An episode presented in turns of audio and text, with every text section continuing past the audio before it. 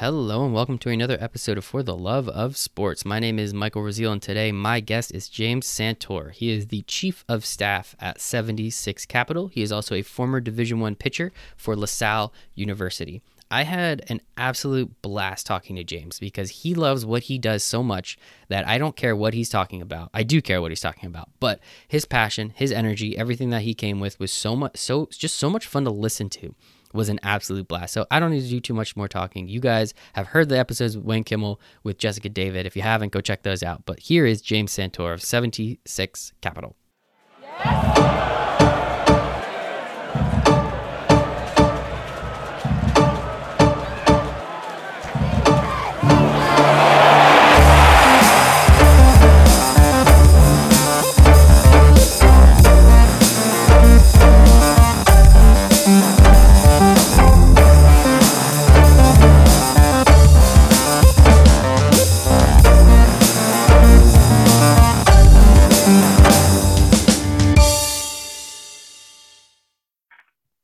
Right, today my special guest on For the Love of Sports is James Santor, Chief of Staff at 76 Capital. Uh, that name sounds familiar. It's because I've had a few people from over there on, and now I get the head honcho himself, James. He is a former Division One pitcher for LaSalle University. Appreciate you hanging out with me today, man.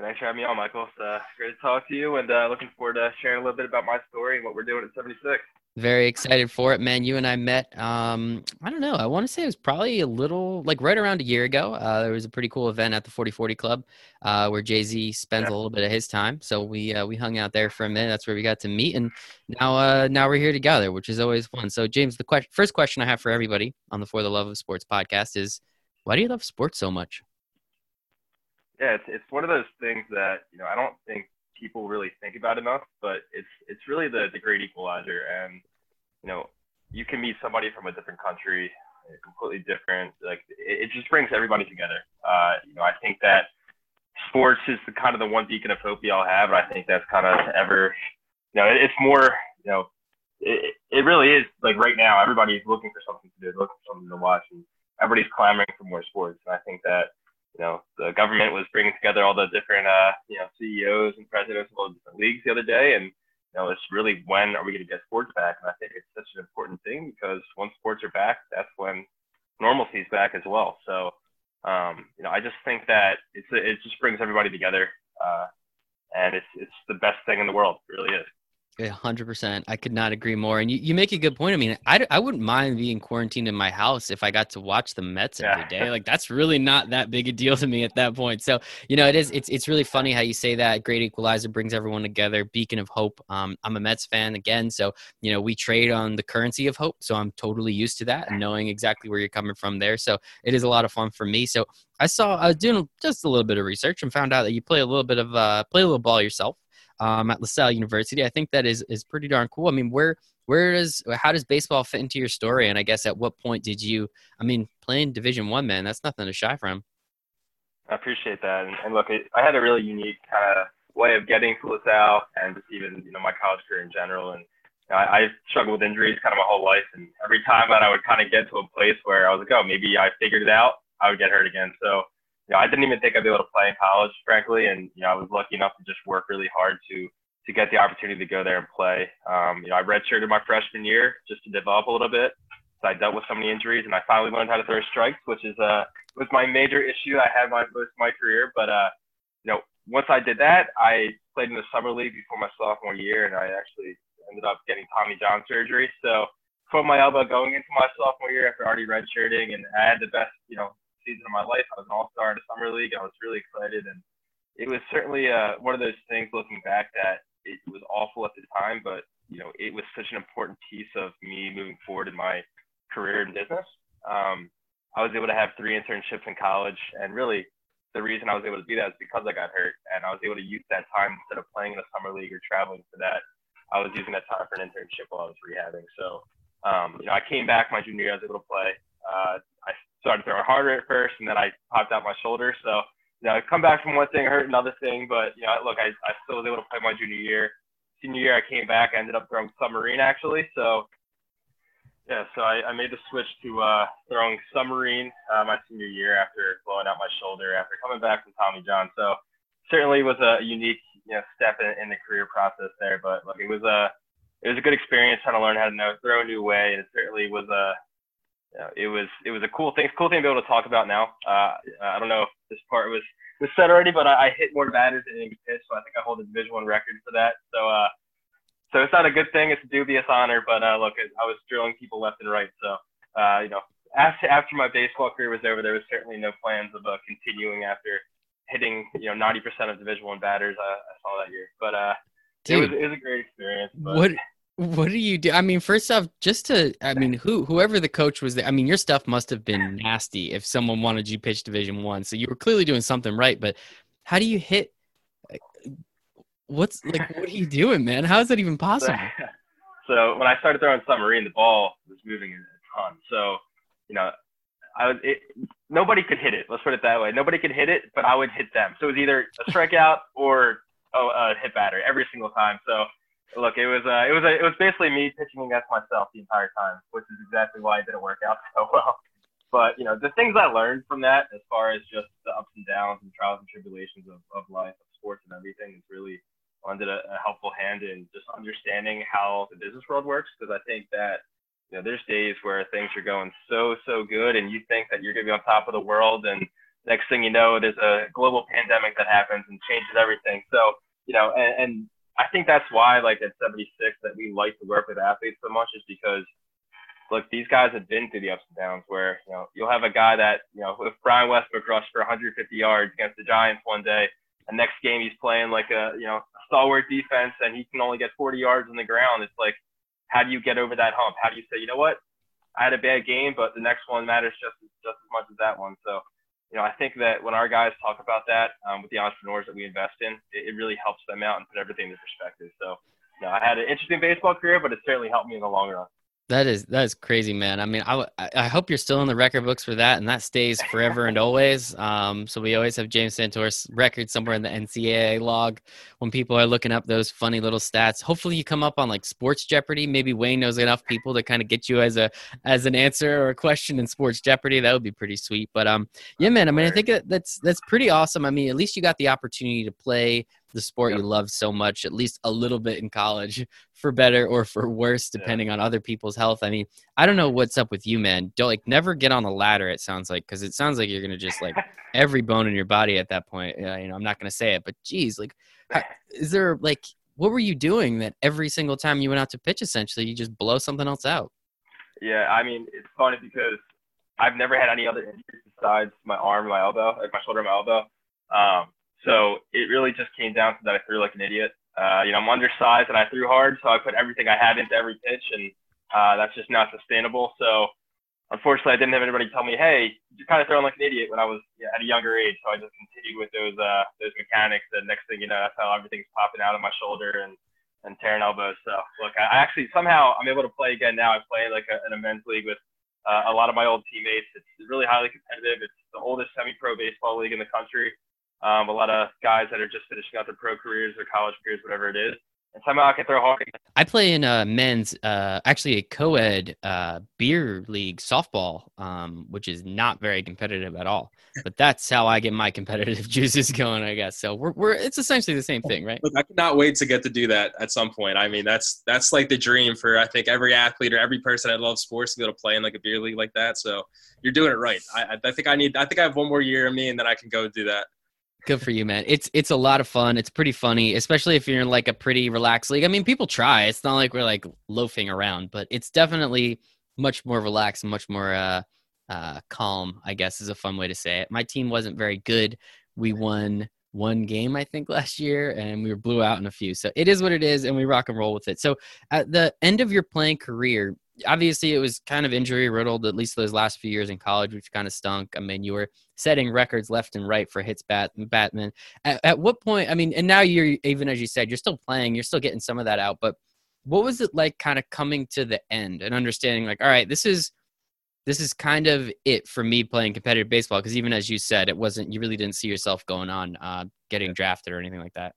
Yeah and so it was really weird. So like when i had first gotten the you know my injury i you know, I had decided to start looking for an internship during that se- during the season I was going to miss. So uh, my coach had really helped me out, and I ended up with an internship at Five Below. So at, five, at that point, Five Below which for those of you don't know is one of the biggest retailers in the country right now. They're basically they're they're a dollar store on steroids. So they sell really really nice stuff for you know the maximum will be five dollars. So uh, they're based right here in Philly. Um, so I joined the team there as an intern in finance and accounting right when they went public. So they had just gone public about a month before I joined. Um, and I was lucky enough to get that internship while I was still able to rehab and play baseball and do all that. Um, and I learned so much about the corporate environment, um, so much about how just a business operates, especially one that had just transitioned from private to public. So that internship that again happened when I was supposed to have like a you know a breakout season type thing ended up being the best thing for me because I realized that this is something I want to pursue. As, as much as I had always dreamed of being a professional baseball player, it became clear to me that wasn't an option. So, you know, working at a five below, working with an unbelievable team there, just loving the mission that they have, um, it, it, really made me realize that as much as I want to play pro ball, I could be professional in business and it could have the same fulfillment that I would have had otherwise. So, um, you know, as my career was ending, I really started shifting my focus. And it sucks because it was during it's a spring season, so when you're interviewing for jobs, you have to do it kind of during the season. So I was doing three to four interviews a week uh, towards the tail end of my career. Um, you know, I'd have to miss practices, miss the occasional weekday game, which was, you know, I didn't like doing that, but it worked out for me. And, and I was able to find a, a really good role out of college. Um, I was a finance major, um, and I ended up working at Independence Blue Cross, which is a a major um, insurer in the Philadelphia area. So I worked in, uh, in corporate finance there in the treasury department and, and managed a short-term investment portfolio of around $400 million right out of college. And I mean, I never even thought of that as an option. And it literally was one of those things where the person I interviewed with went to LaSalle. They love sports. And the conversation we had was able to kind of mix the sports and the business side of things. So it really like was one of those things where it's like, look, you may not have you know the background we need to fill this position, but I believe because you played a sport, because you understand how this all works, that we can bring you in here and teach you, and you'll be able to do this position well. So I took that position. I did it for two and a half years, and you know I loved IBC. It was a great experience for me. The best company I could have ever started my my career with. Um, so you know all the interviews, all the stress during a baseball season during my senior year was totally worth it. And again, all the downs that I had created the ups of me understanding that my future was in as being a business professional. So That's awesome, man. Great. I love it. And I think again, you know, going back to during during the baseball season, as you said, you know, some of these injuries, while I'm no one ever wishes injury. Like you're a really bad fan. Like I hate the Eagles, man. I hate them so much, but I didn't want to see Carson Wentz get hurt. Like that just kind of sucks. Um, you know, I apparently he took himself out of that playoff game. That's like a whole nother thing that we don't need to get too deep into. But um, yeah, you see me. Yeah, there you go. You got it. You got me. Um, but you know, that's a, that's a whole nother thing. But you know, I never want to see anyone get hurt. And um, it, but as you said, it was kind of like a blessing in disguise. It allowed you to do all these other oppor- have all these other opportunities, working with all these, um, you know, internships, which then that looks a lot better on your resume, included in on top of, oh yeah, and I played, you know, college baseball at a Division One school. Oh, you happen to go there. Oh, let's talk about sports a little bit, and you could show that you had the experience on multiple different fronts, which I think is awesome. And um, I mean, I'm not a huge fan of insurance, but that's awesome that they give you the opportunity to run a portfolio of 400 million dollars. I'm sure it wasn't just you, but that's still incredible. And that experience, you normally, as you even said, you don't get that right out of college. Yeah, it was it was really overwhelming at first, but it was one of those things again, and that's how it felt the first day I got to LaSalle, and I realized that the guys I was working out with and, and competing against to make the, the team, you know, I wasn't ready for that, but you have to prepare yourself and train as much as you can to get to that point. And that's how I felt my first job. So again, I, it, I took a lot on really quickly, and it, it was the best thing for me. Um, it was a great experience, and um, it, look, I think that like the way that business and sports work together, it's amazing because there's so many parallels, and it's really it's all about the attitude. Because you can be, I always say, like you can get a 4.0 person that went to an Ivy League school, they have the best resume in the world, they're a genius. But if they don't know how to communicate the right way, they don't know how to be part of a team, I don't know if I want that person to be working with me because the team environment, especially for 76 Capital, like that's the best part of working there. Is that our team is so close knit, we work so well together that I, I want people that are gonna be able to fit into that and also provide creativity and and something outside of the box. Like again, a GPA is great, but how what does that really tell you? So you can take tests. Exactly. Me, right. Like you could take tests or you can write papers. I mean, writing papers is probably more important than taking tests if we're being yeah. honest. Like, and you know, hey, I mean, it it's difficult, right? Like getting a 4.0 is impressive, uh, but I totally agree with you. You have to. There's so many other skills that go into a job and a career that while a 4.0 is great, and unless you're going to be like a research scientist sitting by yourself all day, uh, in business, you're going to need to do a lot of those other things, as you said, work with a team, communicate effectively, um, be able to kind of be creative and have some fun along the way with it. So with with that job at Independence, I mean what else did you do that kind of within that that you know how, how much how big of a team were you operating with? How much creativity were you allowed within this portfolio even if you were a little bit lower on the food chain? What were you like how big was that room for you to grow in those areas especially at this first job? Sure. So when i first started it was four of us. Um, and then six months in and i joined in, in may uh, or june. So i joined you know right at the second half of the year um, six months later, right around Christmas time, uh, somebody that had been there for 20 plus years had retired. So, you know, one of the people that had kind of all the keys to the castle there had just decided to leave. And again, I was still just learning and getting in there. Um, so he left and I took on the majority of his responsibilities and, and amazing guy, very smart guy, did not know how to use Excel. So oh, no. you can imagine a corporate finance job without Excel and taking over that type of responsibility for somebody that had done it for 20 years, it was very, very overwhelming. Uh, you know, there was no equations in there. It was all typed out. So like you're doing like a 5 million times 27. Like that was literally like, there's no equal sign in front of that. It's just 5 million times 27 equals whatever. So, you know, trying to decipher all that was difficult. But again, like it was something that I was able to take what was already there and, and be creative with it and say, look, you know, why are we doing it this way? We can use this technology to change the way that we operate here. We can cut out the middleman basically and and do things differently. So, you know, I think that you know my boss at IBC was amazing. His name's Rich Cage, and just one of the, the best guys I know. Um, he was just so helpful in, in everything I've done in my career thus far.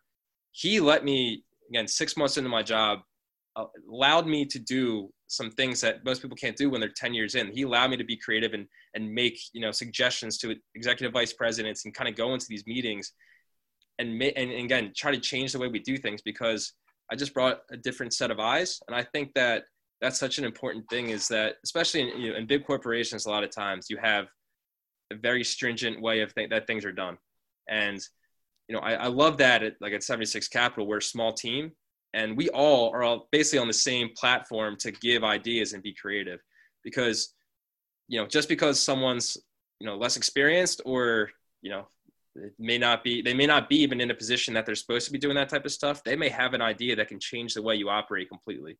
So at ibc that was the best thing for me. It's just to give be given the freedom to think creatively and then act on that. So all everything i learned in that perspective like that helped me so much do, doing what i do now.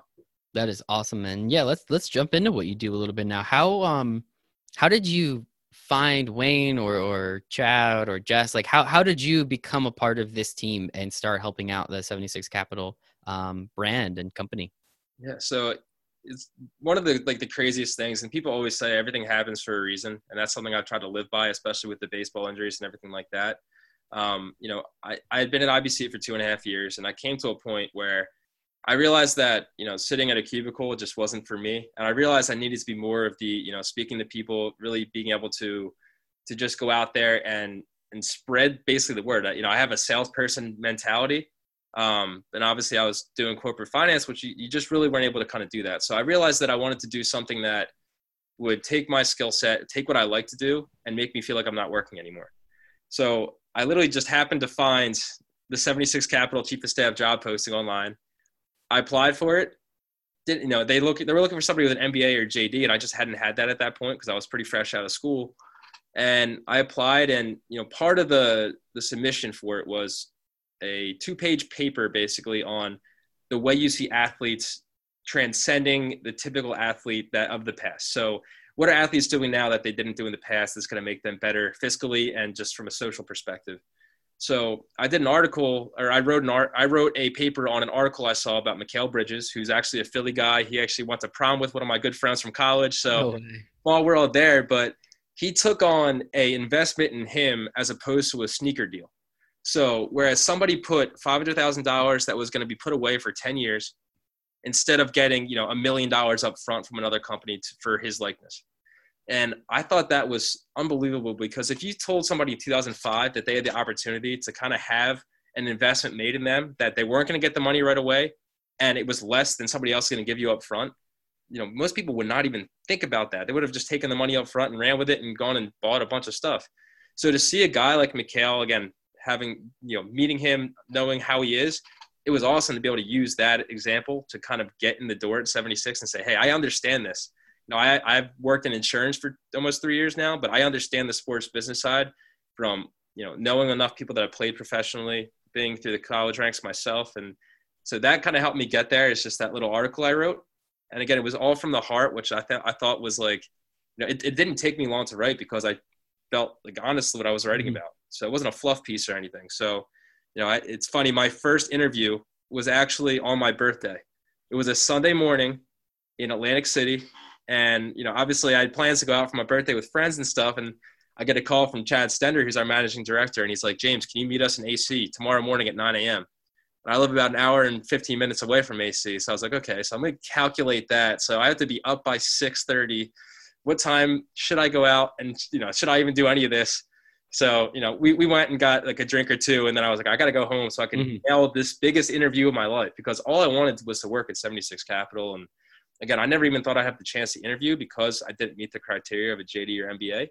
Um, drive down to AC, not really sure what to expect and I walk in and I'm brought into a, a TV studio and they were filming VSiN, which is one of our portfolio companies, which is a 24 7 sports betting network.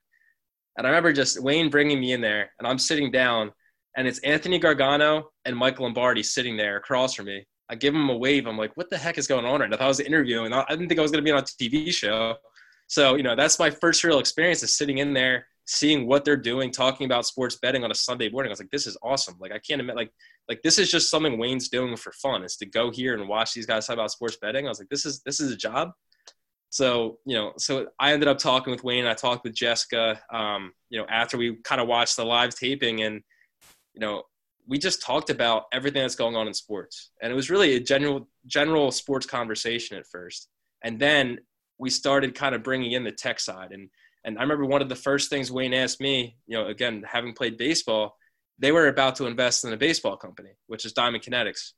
And he's like, What do you think if I told you that we have a sensor that could have a radar gun, a spin rate, everything in between in one ball, and it's only $100? What would you say to that? Would you, was that, would you use that? Do you think it's valuable?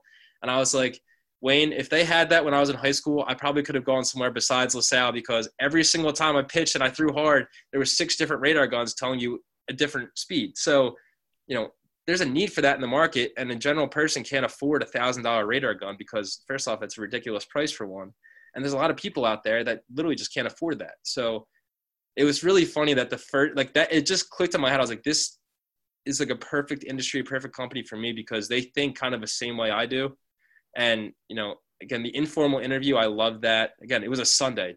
That most people want to go and interview an hour and a half away on a Sunday. No, but I it, it was it was such a good experience. I was like, I, I just need to work at this place. So, and and lucky enough, I, I, had a good enough interview according to them, and and they brought me on. So I was completely shocked, um, in the best way possible. And you know, I've been here for about a year and a month now, so it's been a great ride so far. Well, happy birthday, happy anniversary, all of it, man. I think that that's an awesome story, and and I mean, it's just a testament to the like how I mean, uh, for lack of a better term, how awesome you know all all you guys are. I mean, I've obviously had the opportunity to speak with multiple people from '76 now, Wayne, Jessica, yourself, and uh, it's just it's everyone has that same air. So everyone has that same you know positive mindset that just like, hey, we get to do this every day. I don't care if it's Sunday at nine o'clock. I would love the opportunity to go to watch a VSiN uh, TV program right now for fun. I mean, I would do that for fun. If you're telling me I can get paid to do that, there's icing on the cake at that point. So I think that's awesome. Did you get the opportunity to be on TV that day, or did you just did you have to just sit kind of to the side? I sit I sat to the side. Thank God I was not on TV at that time because you know those guys are such experts on sports betting and they're so good at like taking that sports betting side and, and morphing it to the, the football side, which was it was football season. So if I had tried to get on at that point, I would have sounded like an idiot. So I'm happy they didn't bring me on, but I'm hoping to be on VSiN at some point in my life because you know, Wayne and I go to Vegas a decent amount, and I love going to the South Point and sitting there in the studio, seeing Brent Musburger do his thing. I mean, I got to go for um, the afternoon football games. It was 4 p.m. games, so it was one o'clock in Vegas at the time when I just got there.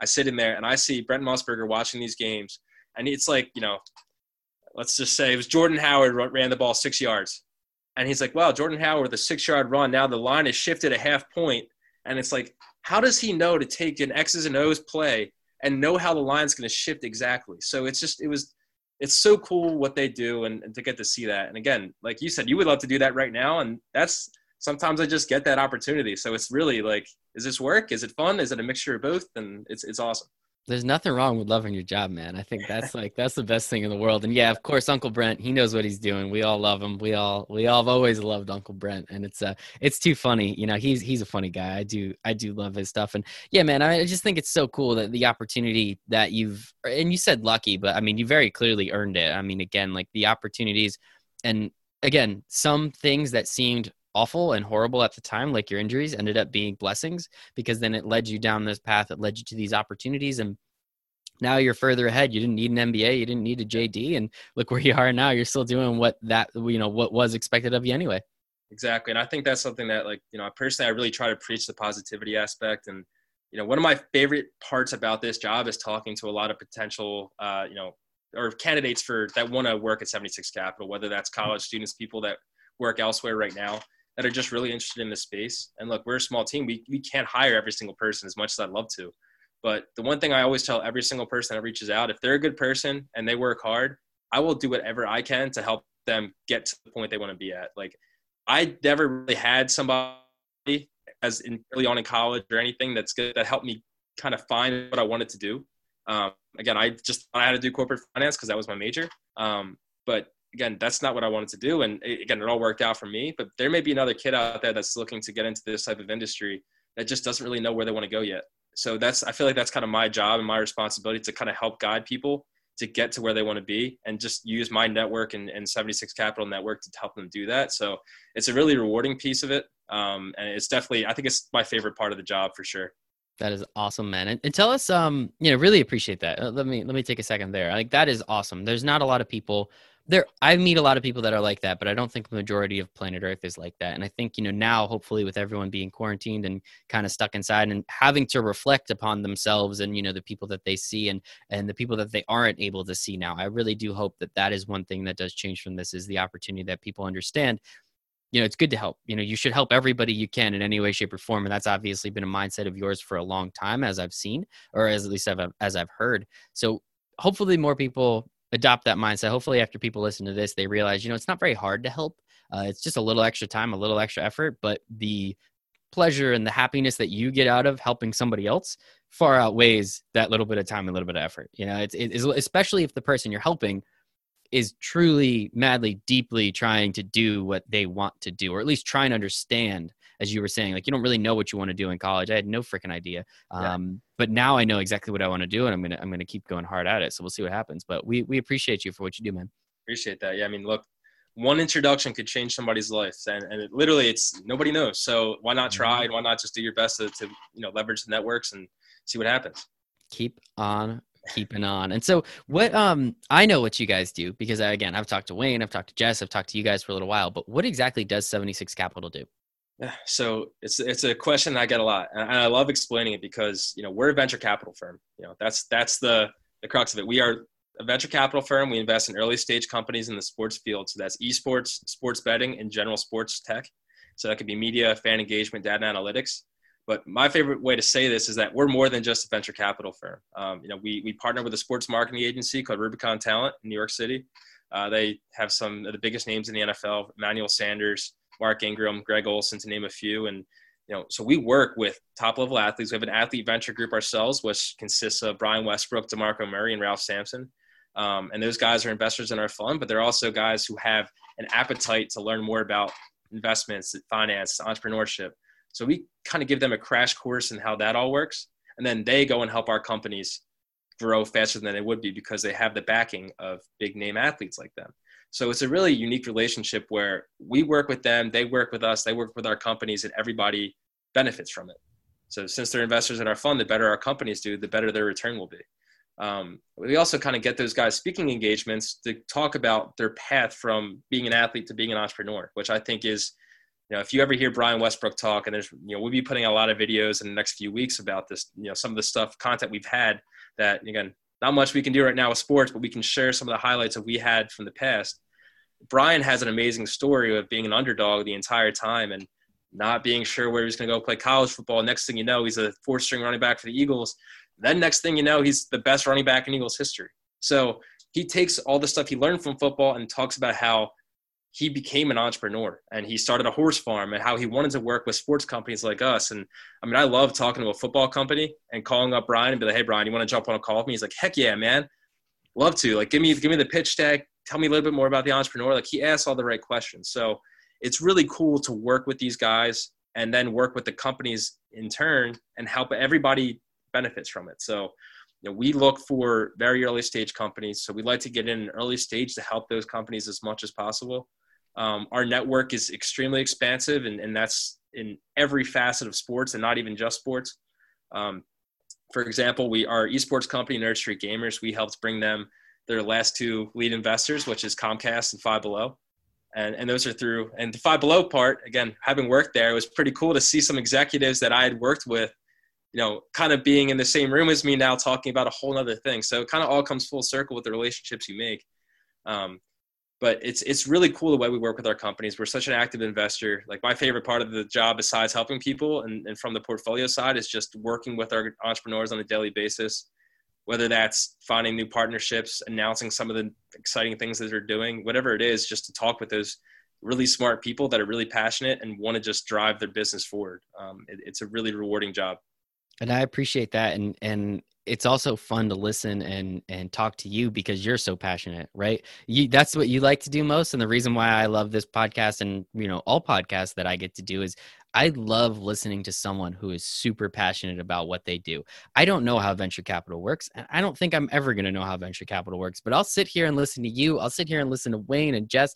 I'll listen to you guys talk all day just because the energy that flows through you to me is so enjoyable and it's so much fun. And I do get to learn. Don't get me wrong. Wayne explained how venture capital worked a little bit, and uh, I got I got some information. So again, if you haven't listened to that one, go back listen to Wayne's episode. He's incredible. Jess's episode, she's incredible, and it's just fun to listen to as you said you know that's your one of your favorite things to do is just hear how passionate and excited these people are to bring their products to market. And uh, i mean i can listen to you guys talk all day just about you being passionate about helping these other people that are passionate about bringing their products to market. So i appreciate that. I appreciate you. I mean look that's we're in a unique position and, and this is a, an industry honestly i didn't even know existed is the sports tech venture capital world. I mean you know, there's not many people in it and luckily that we are one of the bigger firms in the space. And it's really educating people that there are really exciting companies in this space out there. I mean there's a lot of vcs and, and pe firms investing in fintech ag tech a little bit of everything. And this you know that's great. But we see this huge opportunity over the next 10 years where sports is dominating everything. And right now we're at a time the craziest time ever where there's no sports on right now. And yet all people are talking about is sports and when they're going to come back and how it's going to be different and we're right in the middle of that. I mean, look, this is a tough time for some of our portfolio companies, but I'll tell you what, every single one of those guys and all the employees are figuring out what they're going to do as soon as this gets back to normal, which is all we can ask for. And and that's like uh, you know our motto was working with smart and nice entrepreneurs, and you need to work with smart and nice entrepreneurs, or else they're going to cower in a situation like this when things get tough. So it's awesome to see everybody thinking the right way. You know, we're always there to help them. You know, we get on calls at 9 p.m. at night or 10 p.m. on a Saturday. It doesn't matter. We want to help these guys out as much as possible because, again, we may be able to provide an idea that they weren't thinking of, and and and same way for them. So it's it's crazy in the best way possible and you get to deal with sports, man. As we said, like that, it, you, you, sometimes that's nine o'clock in the morning on a Sunday. You're in a VSiN studio listening to Brent Musburger on on why he thinks the Raiders are going to win or why he thinks the Eagles are going to do what they're going to do. So, I mean, again, it's it's stuff that a lot of people would do for free or or pay to do. Now you get paid to do it, um, and not too many people get those opportunities. So, congratulations on that, man. So, I saw your job title as chief of staff. Um, I think I know what a chief of staff is, and I'm pretty sure you do way more than just be the chief of staff. So I guess if you don't mind giving us a little insight on, I guess what you do, and um, yeah, I'll, I'll just leave, I'll leave that there. Yeah, and the funny thing is, when I applied for the job and then I actually got the job, I walked in my first day and had no idea what I was going to be doing. I, I, had zero clue. I just knew I wanted to work in this industry and work for this company and work for Wayne and Chad and Jess. And so it was it was kind of a shell shock to me when I learned what I was actually going to be doing. Uh, so you know, my real role and it has changed since I started um, is really to be that middleman between 76 Capital and all the interesting people we could potentially work with out in the sports and the financial industry. So, you know, I run our strategic partnerships. So I try to find unique people to work with. Um, I head up our investment team. So we see about 150 deals a month, which, you know, I had a call with somebody yesterday and I told them that and they were like, are you freaking serious? How do you handle that? That's an amazing deal flow. And I mean, I say, look, we, our marketing team is great. They get our branding out there. People know that we're investors in sports tech and they want to, they want us to invest with them. So that's a testament to our whole team there. Um, and then, you know, as of this last week, Jess actually just left us to go work at Intel Capital, which congrats to Jess. She's amazing and she's going to kill it there.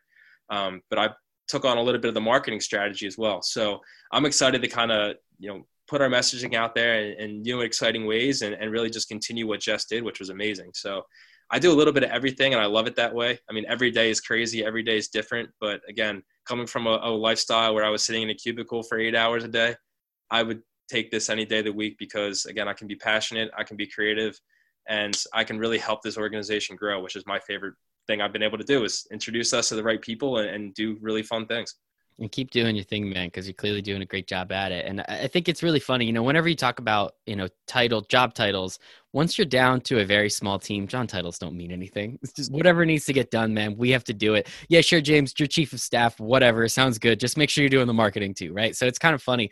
Um, i've always found that especially in small teams it's yeah we all can have our titles but none of it really matters. We just need to get the work done. I mean, whoever's going to be, you know, intellectually curious, that's all that matters. If you want to think differently and do something outside of your job title, then go do it. I mean, and if somebody's prohibiting you from doing that, you may not be working at the right place.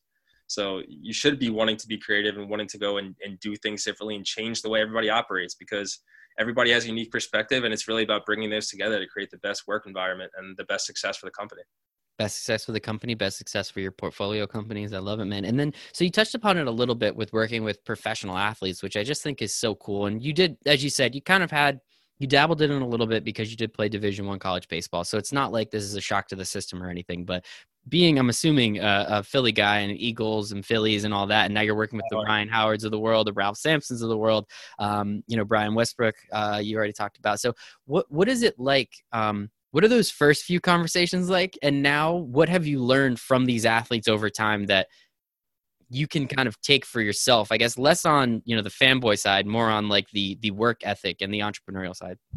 Yeah it's funny. I mean look again i'm a diehard philly sports fan so the first time i met brian westbrook actually it was at Madison Square Garden, and him and I were playing in a three-on-three basketball tournament together. So, what's up about my friends being jealous of me is when he posted a picture on his Twitter and Instagram of me and him at Madison Square Garden with a basketball in our hands. I mean, that was a pretty. It was like my second week of work. It was an awesome way to kind of get to meet him in an informal manner and really just kind of build a relationship. But the biggest thing that I, I've learned and I just have always kind of thought of is to you know athletes don't want to be treated like they're gods for the most part. I mean, again, there's certain people that have different personalities, but they don't want to talk about, you know, people always said at Westbrook, you know, this game in 2007 when he took a knee instead of, you know, running the end zone when there's still 30 seconds left on the clock and either won them a fantasy game, lost them a fantasy game, whatever it is. Like, you know, he hears that story 30 times a day.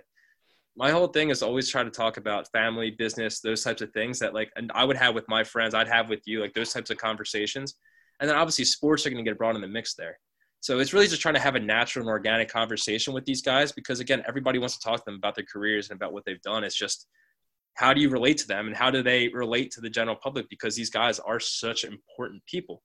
Um, so it's really for me, I just really really like to have conversations about just life. And you know, it's funny, like Brian and I, we went to an Eagles. It was Eagles Lions like week six, I think, this year, and it was my girlfriend and I, and then him and his wife and his three kids and we were just sitting in there, obviously watching the game, talking about the game, but also he has his three year old son to sit on my lap, and we're just I'm teaching him stuff about football, and it's just like we were all sitting there like we are friends, and that's how it should be. And I think that again, it's really taking that fanboy side away from things, especially in this industry, and really just relating to those people. And it's a cool way to kind of be able to talk about the sports side because obviously we're fans too, but you know, really just bringing the business side as well. it is um every once in a while i'm still i'm sure you might not say it out loud but uh, you probably get a little like absolutely. Yeah i was gonna say every once in a while but you keep that to yourself right? Like, yeah. I, I mean, mean look i've gotten to meet some some of the idols i had when i was a kid and again i'm sure the look on my face too when it happens you can tell but it's also trying to internalize that because trying to be professional and again it, it all it all works out the right way as long as you handle it the right way. And that's that's the thing i've learned is just try to say the right things and, and be quiet until i'm kind of called upon in certain situations. So um, it, it's really been cool to be able to kind of meet some really cool people. And my favorite thing about working with athletes too is finding out that there's so much more than just the athlete that they were on the field and that they're really really smart really really good people great families. Like i love to kind of just learn the true the true backstories on all these guys. I mean, it's it's really really exciting, and it really just makes you appreciate the success they had on the field that much more. That's awesome, man. It is so cool. And again, like you get to do all this stuff, right? You get to hang out with Brian Westbrook on a Sunday. And if I'm not mistaken, the Eagles actually lost that game to the they Lions. did lose that game. Was, uh, yeah. Well, that was the Miles Sanders. Like his helmet got ripped off, and they didn't yeah. call the uh, um, they didn't call the face mask somehow. We could talk about missed, missed calls for the Eagles a lot. If you that could be a whole other podcast, I think. If you want to talk, we could talk that. about missed calls for everybody. Calm, calm no, down. I'm just kidding. I'm just I know, I know. Busting shots, man. You're good. Um, and what like how how did you like? Obviously, you're a smart dude. You're we're not messing around here. And like, how did you learn so much? And what was it like learning on the job, learning about startups, learning about venture capital, learning about investing? Some of it you obviously knew coming from corporate finance so it's not like this foreign you know these numbers don't come out of nowhere. But what was it like especially over this last year? Like how much has your knowledge base increased especially because you get to learn about it within the sports realm so you can kind of get that passion and juices flowing a little bit more? Yeah it's it's really been a crash course. Uh, i mean look when i first started again at, at ibc and in the insurance industry i had to learn the insurance industry which was really hard to learn the insurance industry and then also the investment side of things as well there so, kind of working at 76, at least I understand the sports industry. So, having that side of things kind of figured out already has really, really helped.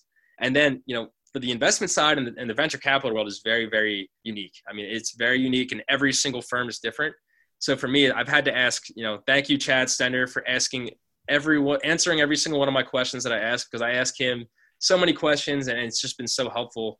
Um, but really, it's just been sitting in on meetings you know, thinking about the questions that Chad, Wayne, Jess, all of them were asking, and then you know, writing that down, doing my research, continuing to ask questions to them, and then finally just under it all kind of came together. I'll never forget it happened in in the fall this year, probably you know September, October, when it just hit me of how kind of the entire ecosystem around venture capital works, of how we fundraise, of how we invest that money, how it all works, and since then you know, again, I still have so much to learn, but I feel so much more confident when I can go talk to potential investors, talk to athletes, talk to companies. And it's been amazing, but it really just took hard work, you know, hitting the books a little bit and really just asking a ton of questions. And that's the one thing I can recommend to anybody. It doesn't matter what you're doing, whether it is sports or whether it is business or whatever job you're trying to do, ask questions. And again, if somebody's not going to answer your questions, then you probably have the wrong boss or in the wrong industry because you're only going to get better by asking the right questions and trying to find out the things that you don't know. So that's the, that's my one really big thing I'd stress because again, Chad can attest to this that I ask a ton of questions. So. Hey man, you got to do that. I think, as you said, like any industry you're in, if you you kind of have to ask questions to get by, like not even get by, to get better, and to can you continue to succeed. And as you said, if your your boss or your people ahead of you, above you, aren't willing to answer your questions, you're probably in the wrong place. And it sounds like hey man i hope you have more questions and you learn more because i think it'll be kind of fun and it, it, you can really hear again that like how passionate and excited you are. Uh, and I'm sorry, you know, obviously with this quarantine and everything that's going on, it kind of sucks. But I know the esports side of everything is getting, you know, even crazier. We've seen some of the numbers that have come out, whether it's, you know, Verizon saying, you know, streaming's up 75% or whatever it is, and uh, front office sports coming out and saying how much more, how many more people are um, loading up Twitch and, and being on there. You know, just those numbers are pretty cool. And so I know you guys aren't standing still, um, but hopefully sooner rather than later. I think it's a uh, hashtag sports will be back, and uh, yeah. we'll get there. Yeah, look, in the esports side of things, it really excites me. I mean, I grew up a huge gamer. I mean, it's funny. My parents used to freak out at me.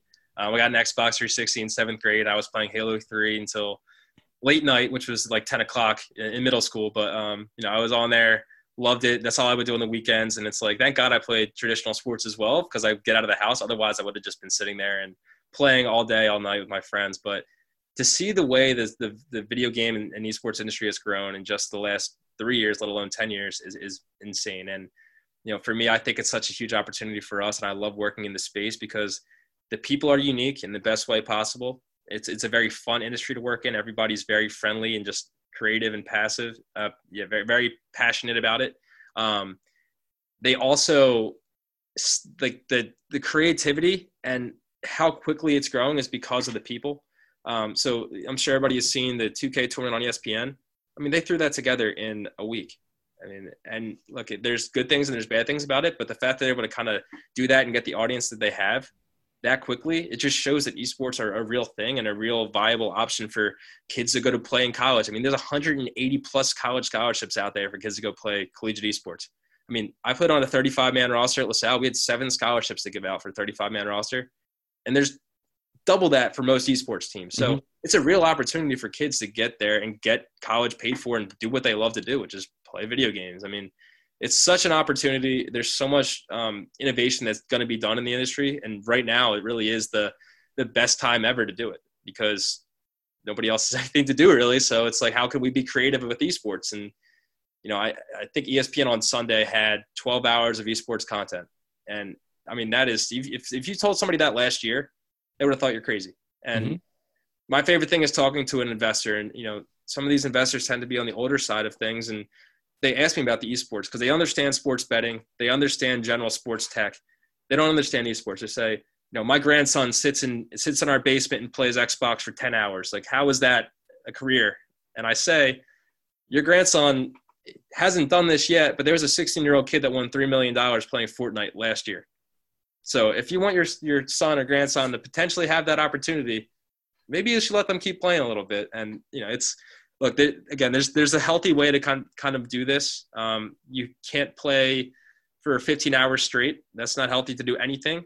Um, so i think a big part of the education of esports is around saying hey you know i played baseball in college. We played we practiced and played for eight hours a day because that was our job in esports if you're trying to play at the highest of levels you need to practice the same way you would for another sport and that may be seven eight hours a day obviously you can't do that in a straight way you have to also work out mentally and physical health. Mental and physical health is such an important piece of esports, and I think that's developing and it's getting better. But it's really just saying, hey, if you're going to be the best at Fortnite, you have to play a lot of Fortnite. I mean, you don't just become the best at baseball or football or basketball by just sitting there and playing for two hours at a time. Like you really have to work at it and strategize and do all that. So that's really the next step of esports becoming even more and more of a viable option for the general public. And I think it's really this uh, this pandemic has really accelerated that that growth. Hundred percent. I think that is that is absolutely the one thing that's going to come out of it. Everybody's got a podcast, and everybody realizes esports is a real thing at this point. So, um, man, James, this has been absolutely fantastic. Last question I got for you: Are you going to own 76 Capital? Are you going to start your own 76 Capital? What's what's what's the, what's what's 20, 30 years down the road look like for you? you know, my goal really is to be a partner one day. Um, I love, I just love this industry. I love the people we work with, and if I could just continue on this path to really just being able to to make a difference and you know, I, I, love talking to entrepreneurs and trying to figure out the next companies we're going to invest in, and that's something I just want to be able to keep on doing. And um, you know, this team we have is really special, and it makes this job. Again, I'm working in sports, which is awesome in itself, but then to get to work with the team I'm working with is, is just icing on the cake there. So hopefully, I can continue to work, and you know, I could be Wayne one day, and uh, you know, that's that's the goal right there. So. he's a, he's a good guy to emulate. Uh, good guy to want to become. Uh, he's just such a nice, just awesome, awesome human being. I've seen him speak multiple times in person. I've been able to meet him in person, and obviously, I was able to have him on this show as well. And he's just such a great dude. You got you got some good people on your team. So one last time, James Santor, Chief of Staff. I guess at 76 Capital, doing whatever needs to be done. Uh, James, really appreciate your time today, man. Thank you very much, Mikal. Be safe out there.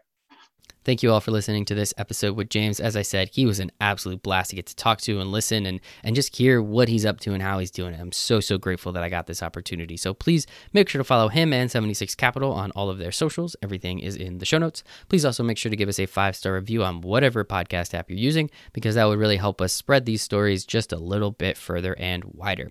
Thank you so much for your time. It's the only thing we don't get more of. So I appreciate you giving me some of yours and I hope you make it a wonderful day. Yes.